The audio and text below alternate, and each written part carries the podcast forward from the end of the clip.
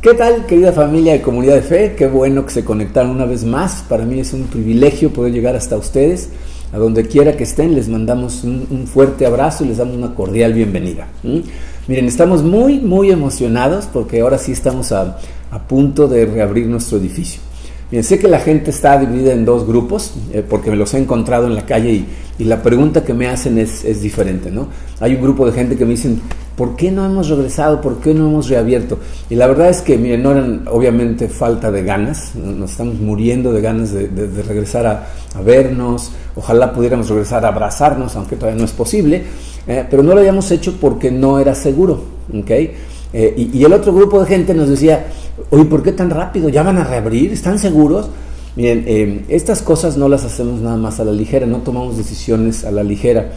Eh, estamos en oración en todo momento pidiendo guía de Dios y estamos recibiendo consejos de, gente que está en la línea de batalla y que nos pueden decir qué opinan acerca de lo, inteligente o no inteligente de reabrir.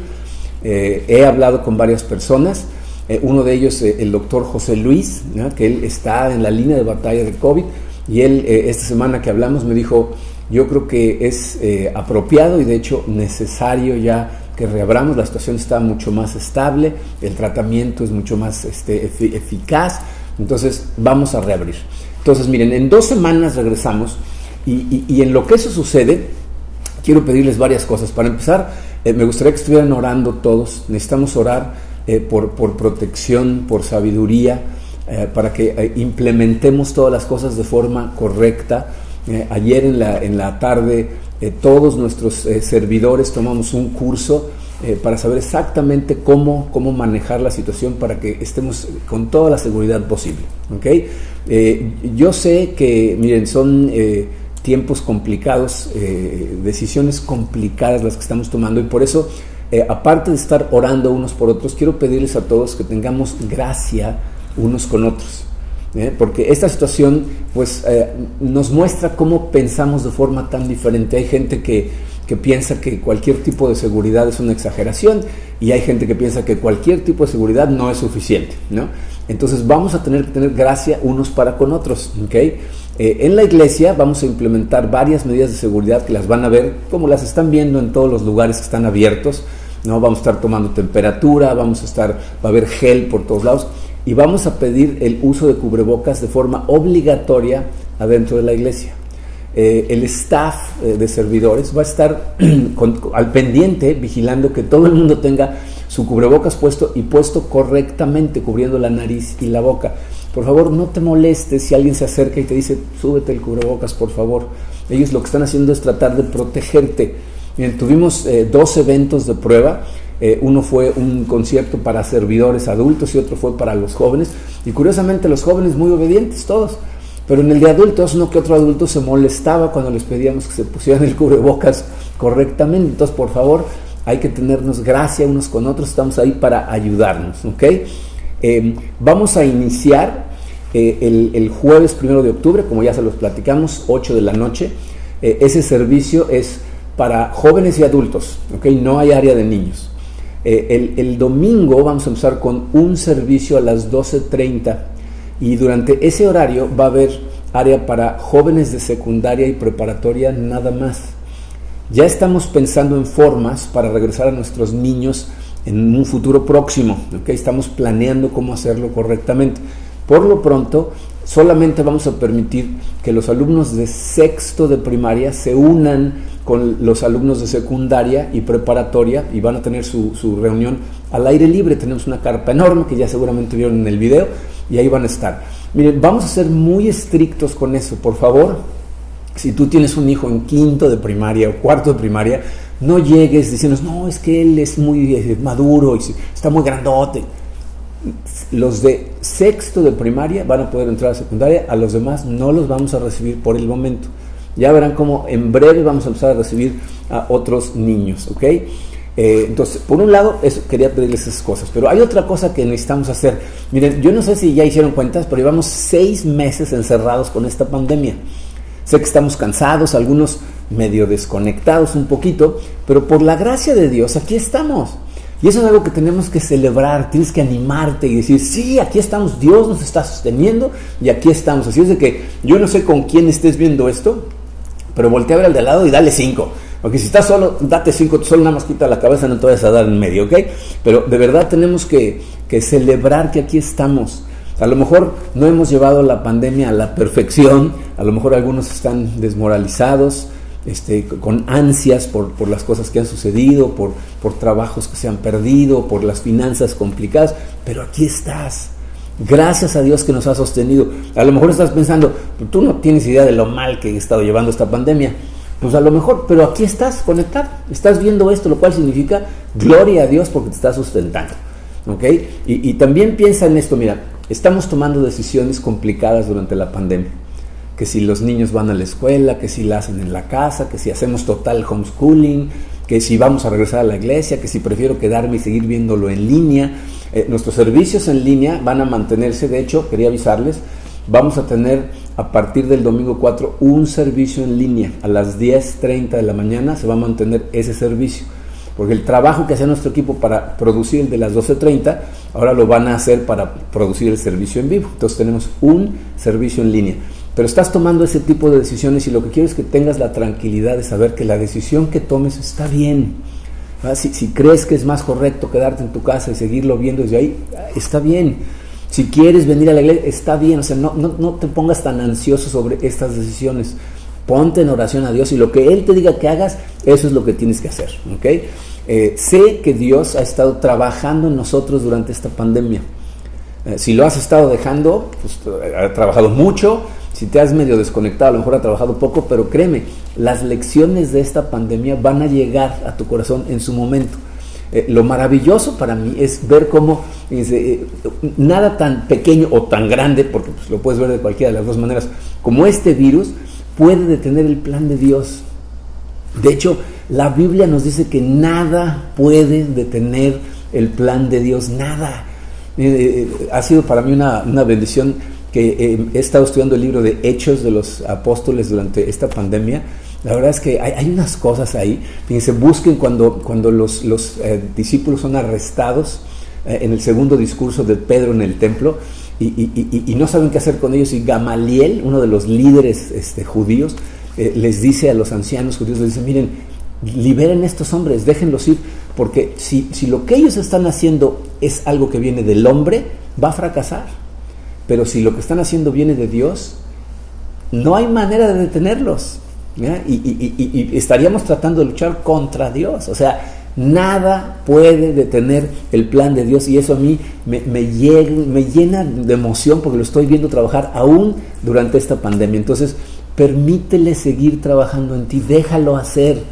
Yo sé que para muchos eso ha sido precisamente lo más difícil de, las peores consecuencias que he visto en esta pandemia es la, desmotivación espiritual, o sea, la desconexión de tanta gente. Y por eso, en el día de hoy, eh, quiero, quiero, darte mucho ánimo, quiero, quiero echarte porras, pero quiero ayudarte a confiar totalmente en Dios, totalmente en Cristo. Vamos a estudiar un pasaje en el Evangelio de Juan, eh, en el capítulo 20, y no, Tony, no, no es el versículo 21, eh, no sé si se conectaron este jueves al versículo interactivo, pero cuando inició Tony Mótola, que, dio el versículo, dijo, vamos a estudiar en el eh, Evangelio de Juan. Yo dije, oh, oh, en el capítulo 20, y dije, no, ese es mi mensaje. No, le, di un susto al pobre de Tony, pero no, eh, el mío no es ese pasaje. el que vamos a estudiar es un pasaje que, miren, nos va a recordar cosas que son muy importantes, que nos ayudan a entender cómo, sin importar qué venga, tú y yo podemos estar fuertes en Cristo. Así es que vamos a ponernos en sus manos y vamos a estudiar este pasaje maravilloso eh, que titulamos El propósito del libro. ¿okay? Vamos a orar. Padre, eh, te doy tantas gracias, Señor, porque eh, me has permitido sentir tu presencia durante todo este tiempo y sé que lo has hecho para la vida de muchas personas más. Y mi oración el día de hoy, Señor, es que gracias a estas palabras que vamos a estudiar, que vienen de tu Biblia, eh, para muchas más personas sea posible sentir tu presencia y tener una conexión más profunda contigo que nos dé fortaleza total, Padre, para seguir adelante sin importar las circunstancias que encontremos. Eh, nos ponemos en tus manos como lo hacemos siempre, Padre. sé tú el que nos habla, sé que sea tu espíritu el que nos abre los ojos, el que nos explica las escrituras. Te lo pedimos en el poderoso nombre de tu Hijo Jesucristo. Amén. Muy bien, miren, el Evangelio de Juan eh, es un evangelio que es eh, muy diferente a los otros eh, tres evangelios. ¿no? Tenemos Marcos, Mateo, Lucas. Esos tres evangelios son conocidos como los evangelios sinópticos. Se parecen mucho, llevan más o menos la misma línea de tiempo, comparten muchas historias, tienen muchas historias en común. en cambio, el evangelio de Juan tiene una perspectiva muy diferente desde su inicio.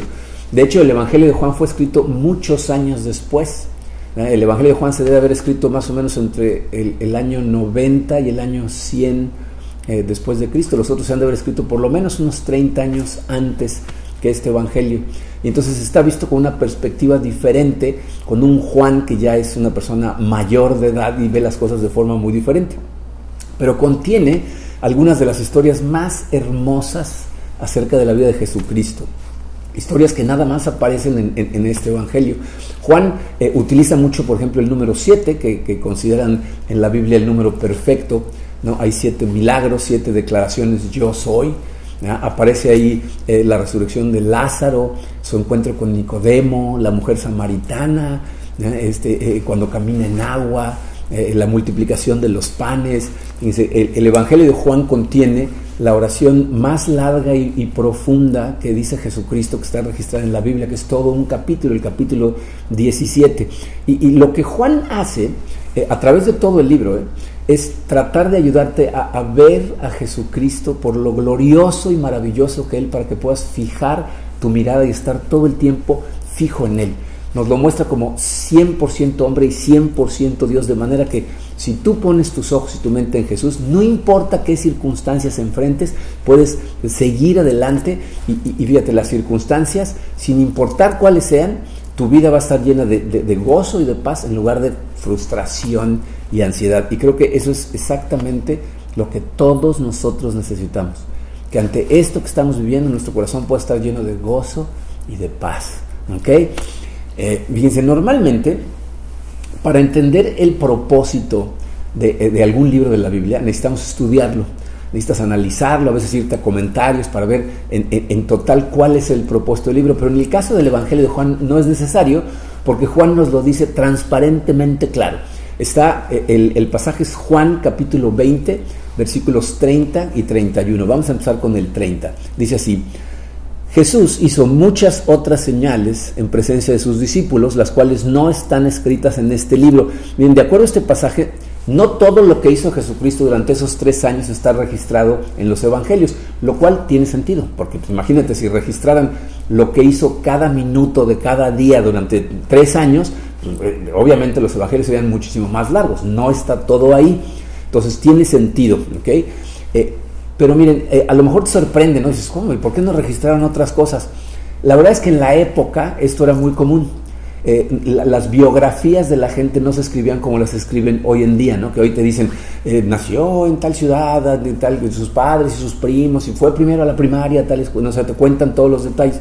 En esa época lo único que se registraba en, las biografías de gente como Jesucristo eran los datos, las escenas, las situaciones que sucedían, que eran importantes para transmitir los puntos que el autor quería transmitirle a la audiencia. Entonces no llenaban de datos que fueran inútiles, nada más los que servían para, para, expresar sus puntos más importantes. Y los puntos más importantes nos los da precisamente en el versículo 31. Fíjense cómo dice. Dice, pero estas, o sea, las que se escribieron, dice, estas se han escrito para que ustedes crean que Jesús es el Cristo, el Hijo de Dios, y para que al creer tengan vida en su nombre. Entonces aquí Juan nos dice que hay tres cosas que son cruciales para él. Tienes que creer en dos cosas por una razón. Tienes que creer en que Jesús es el Cristo y tienes que creer que es el Hijo de Dios.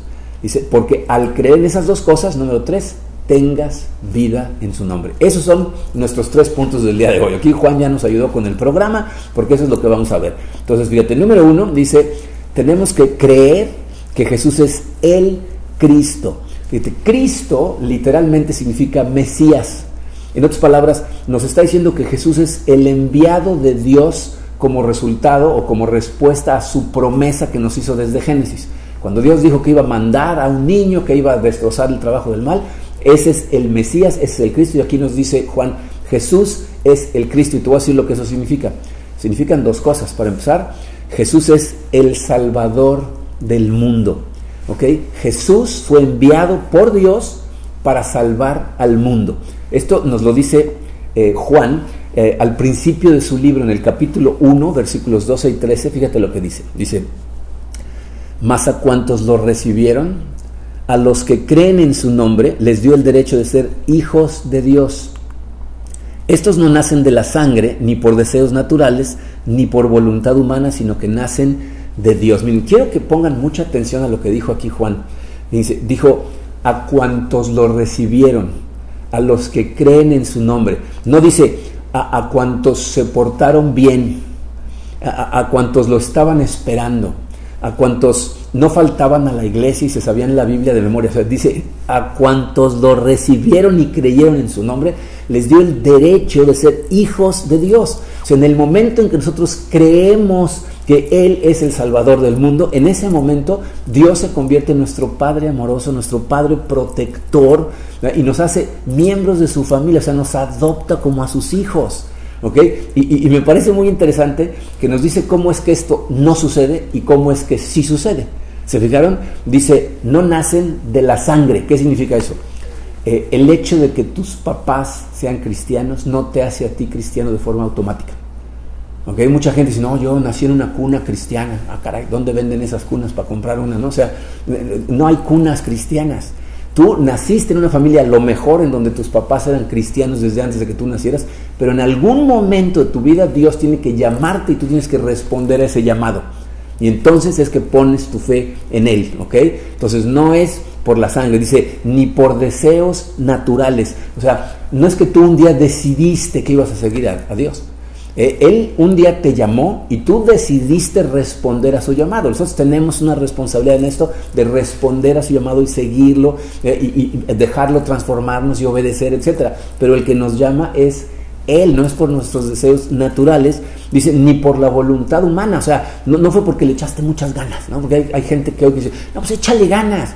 Esto no se trata de echarle ganas. Se trata de que cuando Él te llame, respondas. Y nos dice por qué fue, dice, sino por nacen de Dios, es decir, fue un regalo de Dios. Por la gracia de Dios, hoy tú eres hija de Dios o eres hijo de Dios. Y miren, estas cosas las podemos ver a través del libro de Juan y a través de los evangelios en general. Eh, fíjense, por ejemplo, cómo él llama a sus discípulos. O sea, los discípulos no van a él y dicen queremos seguirte. De hecho, hay gente que se acerca y le dice, yo te quiero seguir. Y dice, no, vas a seguir a ningún lado, ¿no? ¿Qué tengo que hacer para ganarme el reino? Deja todo y sígueme. Y no van. Pero cuando él los llama, entonces van. ¿no? Y, y, miren, ¿saben qué es muy interesante? Fíjate cómo él es el que escogió, pero quiero que te fijes a quiénes escogió. ¿Qué tipo de gente escogió? Si algún día quieres hacer un estudio bíblico que sirva para reconfortar tu alma en cuanto a cómo te ve Dios y cómo se deleita en ti, estudia a toda la gente a la que Jesucristo escogió acercarse y llamar o salvar. Ah, por ejemplo, los discípulos, si te pones a estudiar eh, eh, los discípulos, yo creo que algunos de los discípulos que Dios escogió para ser sus discípulos no pasarían las políticas de contratación de nuestra iglesia sea, fíjate, Pedro con su impulsividad y de repente la manera en que trataba a los demás, quién sabe si lo hubiéramos contratado. Ah, Juan y Santiago, Juan y Santiago eran hermanos y, los apodaban este, los hijos del trueno, porque un día iban caminando de camino a Jerusalén Jesucristo mandaba mensajeros por adelantado a los pueblos que seguían para encontrar en dónde quedarse. Y entonces en un pueblo en Samaria van y rechazan a sus mensajeros, no, los reciben. Y Juan y Santiago le dicen, ¿Quieres que hagamos caer fuego del cielo para que los cateme y los consuma? Y Jesucristo les pone una regañiza y simplemente se brincan al pueblo, ¿no? Entonces, estos agresivos, quién sabe si los contrataríamos. Eh, otro, otro de los discípulos se llama Simón el Celote. Los celotes eran unos guerrilleros que se estaban armando y preparando para levantarse en contra del gobierno. Tomás lo dudaba todo. Mateo era miembro de un grupo de, gente que eran odiados porque eran unos traidores a su misma gente, era un recolector de impuestos. Entonces, nada más piensen eso, la gente que él escoge, si estudia los evangelios, estos discípulos se equivocaban cada rato. Eh, Jesús decía, a ver qué harían si esto, y lo que contestaban estaba mal. lo seguían por las razones equivocadas. No, ellos todo el tiempo pensaron que en algún momento Jesús iba a restaurar el reino de Israel y ellos iban a reinar. Y, si no me creen, miren, eh, de veras estoy encantado que estoy leyendo Hechos durante esta pandemia. Eh, lean al principio de Hechos, en el capítulo 1, eh, empieza con Jesucristo dándoles las últimas instrucciones antes de, ascender al cielo.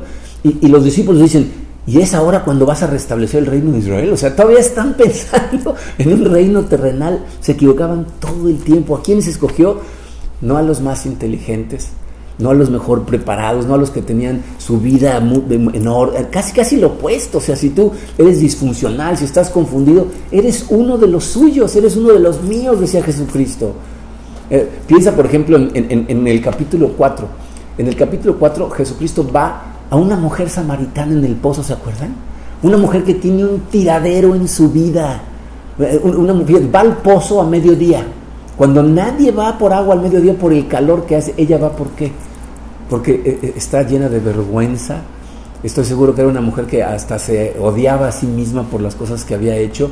Ya estaba cansada de las críticas, de, los comentarios a sus espaldas y entonces prefiere ir al pozo cuando no hay nadie ¿no? Y, aparte le cuenta su vida a Jesucristo, ¿no? O sea, e, ella había tenido, nos dice la Biblia, cinco esposos y el hombre con el que estaba no era su esposo, es decir, estaba intercambiando relaciones sexuales por renta. ¿Y qué hace Jesús? Dice, la samaritana es a la primera persona a la que él se revela como el Mesías. Lean el capítulo y, lo que le dice es, eh, ella está tratando de, evadir las preguntas que él está haciendo le dice, bueno, cuando venga el Mesías, que dicen que va a llegar, Él nos explicará todo. Y le dice, yo soy el Mesías, yo soy ese. Ni siquiera sus discípulos les había dicho eso, y va con la samaritana. Entonces, mira, a lo mejor, em, a lo mejor tú tienes un pasado que te hace sentir sucio, sucia, o a lo mejor no un pasado, a lo mejor tienes un presente en donde tú piensas que, no puedes dar la talla, ¿no? que, que no puedes vivir al, estándar que Él espera de ti. A lo mejor esta misma semana caíste en algo que te ha sentido avergonzado. Escúchame, por favor. Tú eres el tipo de gente de Jesús. Esa es la gente a la que llama. Y lo que Jesús hace, por ejemplo, lo que hizo con la samaritana fue transformar su corazón. Le dice, ve y llámale a tu esposo. No tengo esposo, ya sé que no tienes esposo. Tráeme esa vergüenza a mí, tráeme ese dolor a mí, déjame sanar tu corazón. A una samaritana, ni siquiera una mujer judía. ¿Por qué? porque Jesús es el Salvador del mundo. A eso es a lo que vino. Y es el Salvador del mundo en un sentido muy real y muy personal. Pero miren, esto también significa otra cosa. Y por favor, pongan atención por un momento. Yo sé que en esta época es difícil poner atención. En este momento, pon atención. Olvídate del café, olvídate de lo que esté a tu alrededor. Pon atención. Fíjate, si Jesús es el Salvador del mundo, ningún otro Salvador funciona. ¿Me escuchaste claramente? Ningún otro Salvador funciona. Miren, una de las cosas que esta pandemia eh, ha estado revelando, debería de revelar, si no lo ha hecho, espero que lo haga en tu corazón, eh, va a revelar esas cosas que en tiempos normales, cuando no teníamos pandemia, eran tu Salvador. Eh, no deberían de serlo, pero sin darte cuenta tenías a otro Salvador. Son, son ídolos en los que pusimos nuestra esperanza y cuando los perdimos, ahorita que vino la pandemia, una de dos cosas sucede, o, frustración, enojo o arrepentimiento. O sea, ser consciente de que eran esos ídolos y que eso te empuje a acercarte más hacia Cristo. Yo me imagino que la mayoría sabe de, de, lo que estoy hablando, o sea, ya saben de qué ídolo estoy hablando, pero por si no, fíjate, pregúntate, antes de la pandemia, ¿de dónde provenían tu paz, tu gozo y tu seguridad? ¿De dónde provenían? Fíjate, es posible que, tu, paz proviniera de tus ingresos, de saber que tenías un salario, eh, de, un negocio que tuvieras que estaba funcionando. Eh, es posible que tu seguridad eh, y, tu paz provinieran de tu salud, de que tú y toda tu familia estaban sanos y que no había nada de riesgo. Es posible que tu gozo proviniera de, de las actividades que estaban por venir, de los eventos que estabas a punto de celebrar, de la comodidad que podías disfrutar. Y de pronto viene la pandemia y, los perdimos. Y fíjate, pregúntate, ¿a dónde acudiste cuando perdiste esas cosas? ¿A dónde fuiste? ¿Será que ya te chutaste todo Netflix tratando de no pensar en la situación que estamos viviendo? A lo mejor estás tomando un poquito más de lo que deberías o te estás anestesiando de alguna otra manera porque perder a esos ídolos nos hace frustrarnos y, en lugar de ir hacia donde deberíamos de ir, eh, buscamos maneras de no pensar en ello. Y te voy a decir de dónde viene ese enojo. Lo que sucede es que estás descubriendo que esos ídolos no funcionan. ¿Sabes por qué? Porque Jesús es el Salvador del mundo y nada más Él. Ninguna otra cosa puede ser Salvador. Él es el único que puede proveer de paz, gozo y seguridad real. Eh, ¿Sabes cuál es otro ídolo que se ha revelado eh, en el corazón de muchísima gente? Control. Y, aquí, les voy a decir con honestidad, si, no se ha revelado en tu eh, corazón la frustración de no poder controlar cosas que normalmente puedes controlar, si a ti no te ha sucedido, entonces el que tiene que venir a predicar eres tú, porque me tienes que enseñar, ¿no? O sea, nos tienes que enseñar a todos, porque eso es algo que nos pegó durísimo con la pandemia, cuando de pronto nos dimos cuenta que no estamos tan en control como pensábamos, ¿no? Entonces, eh, eh, yo creo que esa es la lección más grande que nos está enseñando esta pandemia, que realmente no estamos en control, ¿no? ¿No te pasa? Eh, ¿Has tenido que cancelar algún viaje, algún negocio, alguna apertura de una iglesia en la Ciudad de México, algún evento importante que querías celebrar? O sea, han tenido que cambiar cosas que tú pensabas que tenías bajo tu control. Y te acuerdas de, la tristeza, que en algunos casos se convierte en enojo, a veces incluso en resentimiento. Miren, nos molesta no poder controlar ciertas cosas, aun cuando la Biblia nos dice que el único que está en control es Dios y que solamente nos mandó a un Salvador que es Jesucristo. Pero si acudes a Jesús y le pides, le dices, Señor, yo quiero tener la paz, la seguridad, el gozo que solamente vienen de ti, Él lo que te da es descanso. Eso fue lo que Él nos ofreció. Digo, vengan a mí todos los que estén cansados y yo les daré descanso. A lo mejor eh, te estás sintiendo en este momento muy desanimado, pero miren, eh, a mí una cosa me da tranquilidad. El hecho de que en este momento estés eh, conectado viendo esta transmisión significa que estás haciendo lo posible por aferrarte a Él y, me parece maravilloso. ¿Ah? Sigue tratando de hacerlo, sigue conectándote. Solo recuerda una cosa que me va a llevar a nuestro siguiente punto. No eres tú el que está aferrado a Él. Él es el que no te deja solo nunca. Él está aferrado a ti. Y esto nos llega a lo segundo que nos dijo Juan, que es Jesús es el Hijo de Dios. Dice, tienes que creer que Él es el Salvador, Él es el Cristo, y aparte Él es el Hijo de Dios. Eh, miren, este punto es gigantesco, ¿eh? enorme porque significa que no estás siguiendo simplemente una filosofía o, no simplemente estás tratando de conformarte a un comportamiento moral, no, estás siguiendo a la segunda persona de la Trinidad. ¿Entiendes lo que eso significa? O sea, quien estamos siguiendo, quien Jesucristo es, les puse esto, Jesús y Dios Padre son uno. Eso es lo que significa. Jesús y Dios son uno. Él siempre ha sido, siempre será, es el creador de todas las cosas, es, es Dios. ¿Ok? miren, esto nos lo dice Juan al principio de su libro también, en, Juan capítulo 1, versículos 1 al 3. Fíjense cómo dice. Dice, en el principio ya existía el verbo. El verbo estaba con Dios y el verbo era Dios. Jesucristo es el verbo. Y si el verbo era Dios, Él estaba con Dios en el principio. Dice, por medio de Él todas las cosas fueron creadas. Sin Él nada de lo creado llegó a existir. Jesús es el Salvador del mundo. Y cuando la gente dice, pero ¿cómo puede ser Él el Salvador del mundo? Pues porque Él es Dios, coeterno con el Padre y con el Espíritu Santo, pero es Dios que siempre ha existido, siempre va a existir. Y aparte nos dice claramente, todo fue creado por Él. Y la Biblia nos dice que todo es sustentado por Él. Él mantiene todo el universo en perfecto estado y Él lo mantiene funcionando. Y miren, eh, les, sugiero que cuando les vengan de repente sus pensamientos de depresión, de, duda, ¿no? Eh, eh, hagan un ejercicio de pensamiento. es algo que yo hago constantemente cuando me llegan en la noche las, las, depresiones o en la madrugada me despierto y empiezo a pensar en y si esto y si lo otro y aquello. Este es un ejercicio que hago que se los recomiendo. Lo pueden hacer en este momento si quieren. Fíjate, cierra tus ojos eh, y, trata de desconectarte totalmente de lo que está sucediendo a tu alrededor. O sea, concéntrate por un momento, cierra tus ojos Y lo que tienes que hacer es primero, bien, sepárate de ti. O sea, imagínate que te estás viendo sentado en el sillón o acostado en la cama, no sé qué estés haciendo, pero imagínate que como un espectador te estás viendo ahí sentado, ¿ok? Y ahora empieza a alejarte hacia arriba y sal de tu casa y ve tu casa y sigue alejándote y ve la cuadra y sigue alejándote y ve la ciudad Sigue alejándote un poquito más y vas a ver la península. Aléjate un poquito más, de pronto se ve el país, todo el continente. Aléjate, sal del planeta y ves el planeta Tierra, como lo has visto muchas veces. Sigue alejándote y vas a empezar a ver el, sistema solar. ¿no? Te, va a pasar Marte y Júpiter y, y de repente lo vas a ver como un conjunto y sigue alejándote.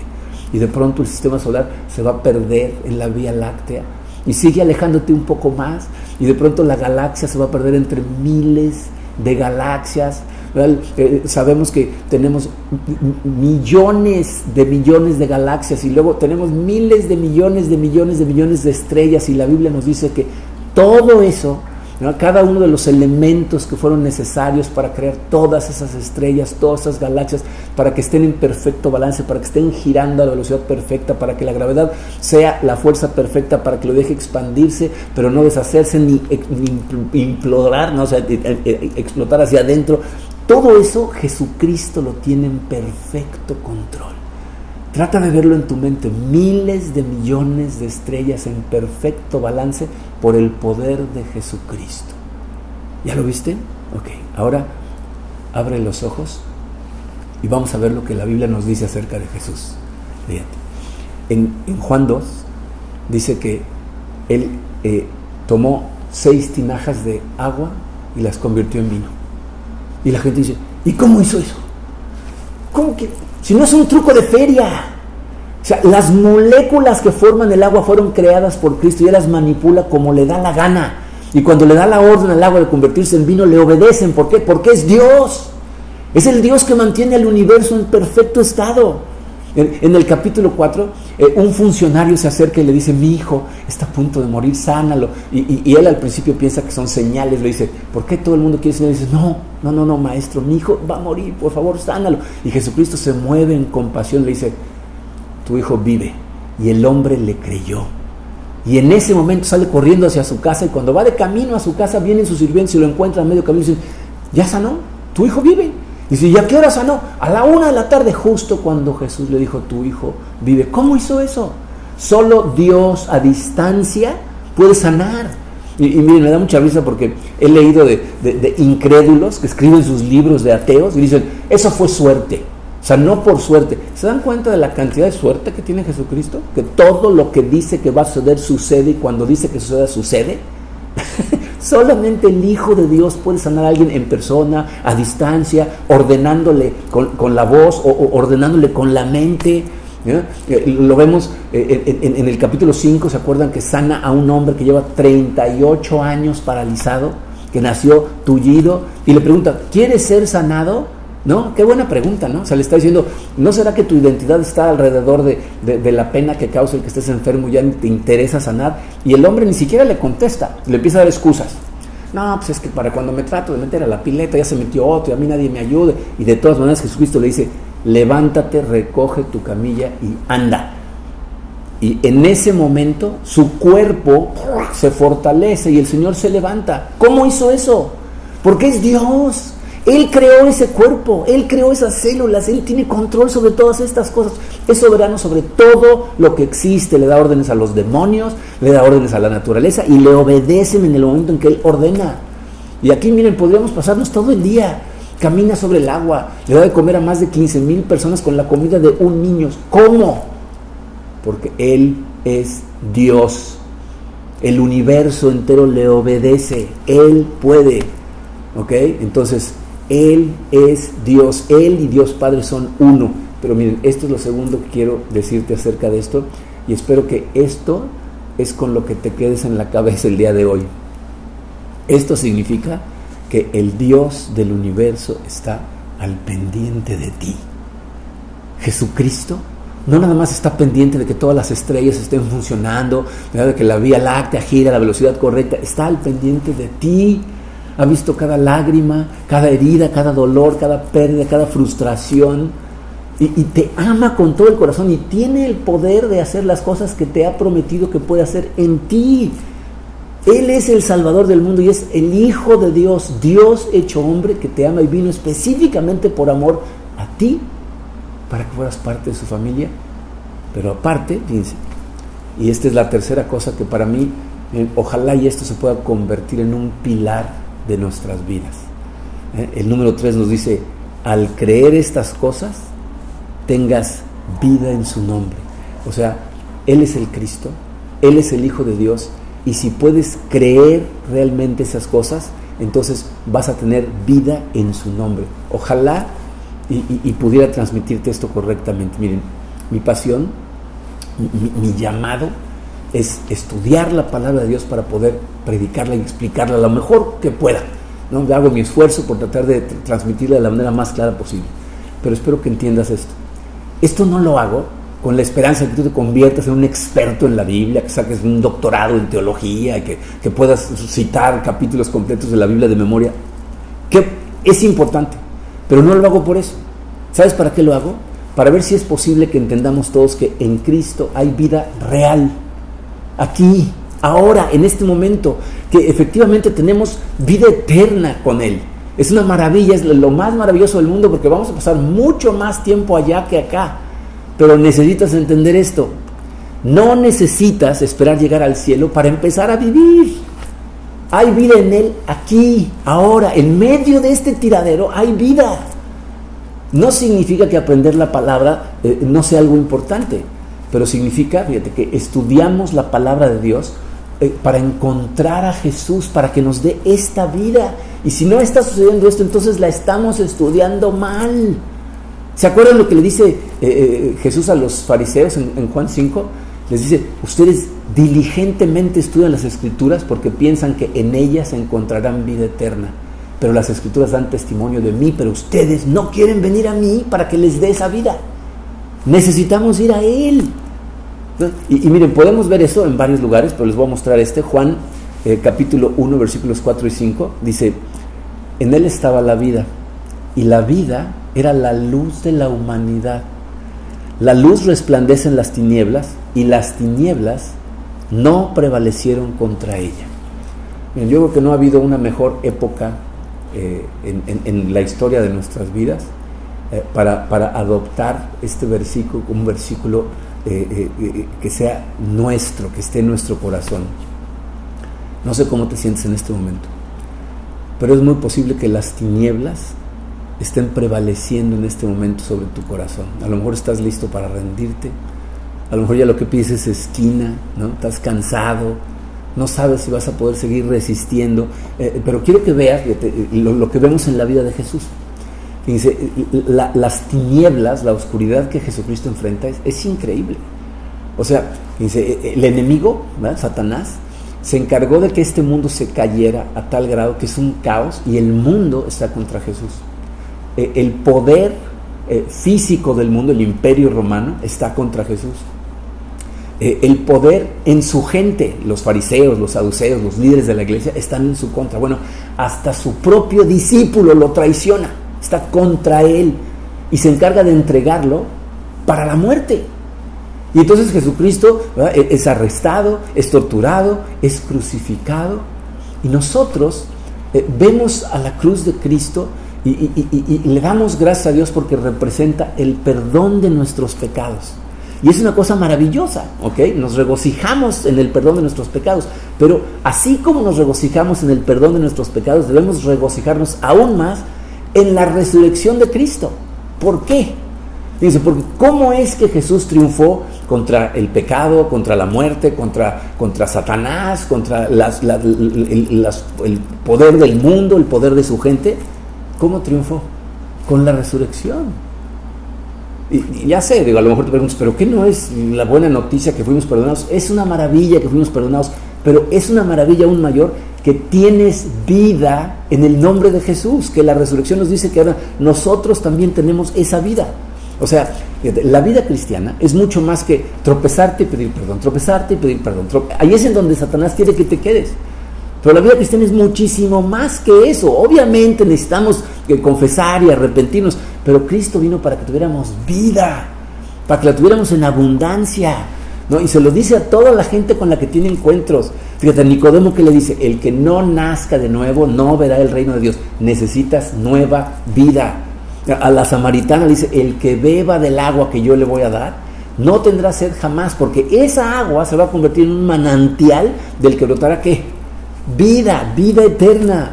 En, Juan 6 la gente se le acerca y le dice, no, danos más pan. Y él les dice, yo soy el pan de vida. Si quieres vivir, necesitas de mí, no necesitas pan. Una y otra vez vemos esto en las enseñanzas de, Jesucristo. Él no está tratando simplemente de que te alinees a un comportamiento externo, sino que hay una transformación de corazón. Dice, me necesitas a mí para que la vida que vivas sea una vida real. ¿No es, ¿No es en resumen lo que aprendimos en la serie de la armadura? Que estamos en medio de una guerra terrible. Dios ya nos dio todas las herramientas que necesitamos para qué? Para vivir victoriosamente en medio de esta guerra. ¿Por qué? Porque en Él tenemos vida, vida plena aquí y vida eterna en su presencia. Tú y yo fuimos creados por Él y para Él. Entonces tenemos que ir a Él, que, Él vive en nosotros para que tengamos esa vida. Y, y cuando eso sucede, el resultado va a ser mucho más que simplemente existir. Vamos a vivir vamos a realmente vivir. Miren, voy a, voy a terminar eh, con una pregunta y me gustaría que eh, te enfocaras un poquito en esta pregunta. Piensa en esto. ¿Qué te está distrayendo en este momento de mantener tu mente en Jesucristo? ¿Qué te está distrayendo?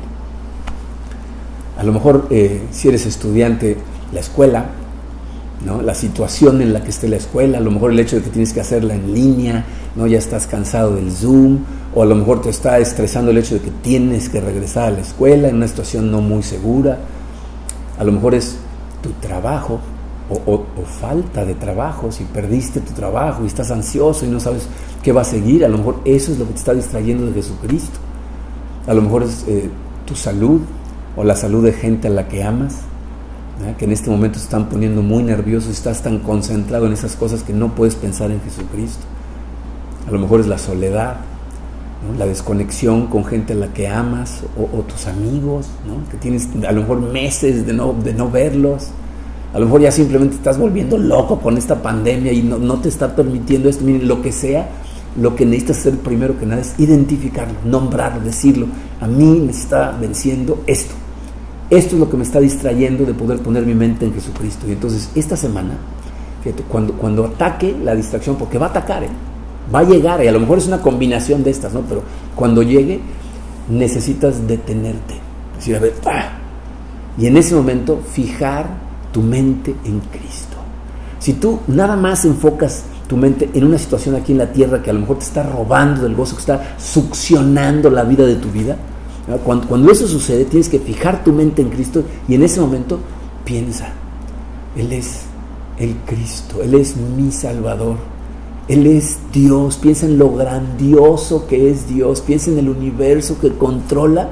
Y en ese momento sé consciente de una cosa, ese Dios que está al pendiente de todo el universo, de que todo esté perfectamente funcionando, en ese momento está pendiente de ti, te está escuchando a ti, te está viendo a ti, está tratando de llenar tu corazón con su paz, está tratando de darte descanso. Ese Dios maravilloso te ama a ti personalmente. Y en el momento en que acudes a Él, ahí está. Ese es el Dios al que seguimos. Ese es el Cristo al que adoramos y al que le cantamos. Estamos extasiados nada más de pensar que ese Dios maravilloso verdaderamente se preocupa por nosotros. No permitas que las circunstancias te distraigan, te venzan. Fija tu mente en Él que es maravilloso. Vamos a orar y vamos a celebrar la cena del Señor. Padre Santo, Señor, te damos tantas gracias por tu amor. Te damos tantas gracias porque tú desde el principio de los tiempos planeaste, Señor, mandarnos a el Cristo, Jesús hecho hombre. Gracias por cumplir esa promesa en Él. Gracias porque Él eres tú y tú eres Él y nos invitaste a ser uno con ustedes. Te damos gracias, Señor. Gracias por adoptarnos como hijos en tu familia.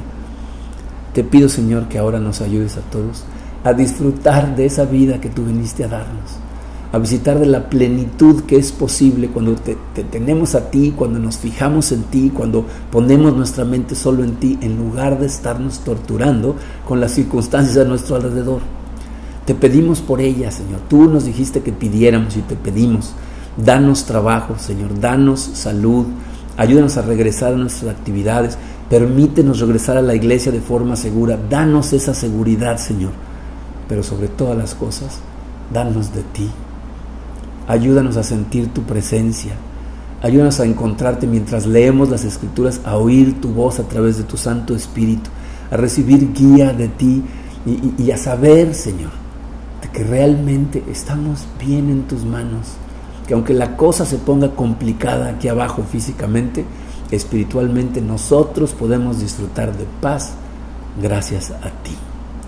Te damos gracias por eso y recordamos en este momento, Señor, ese sacrificio maravilloso que hiciste para que todo esto fuera posible.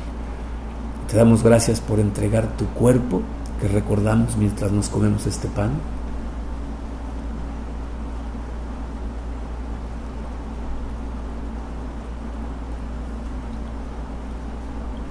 y por derramar tu sangre, Padre, para el perdón de nuestros pecados, que es representada por este jugo.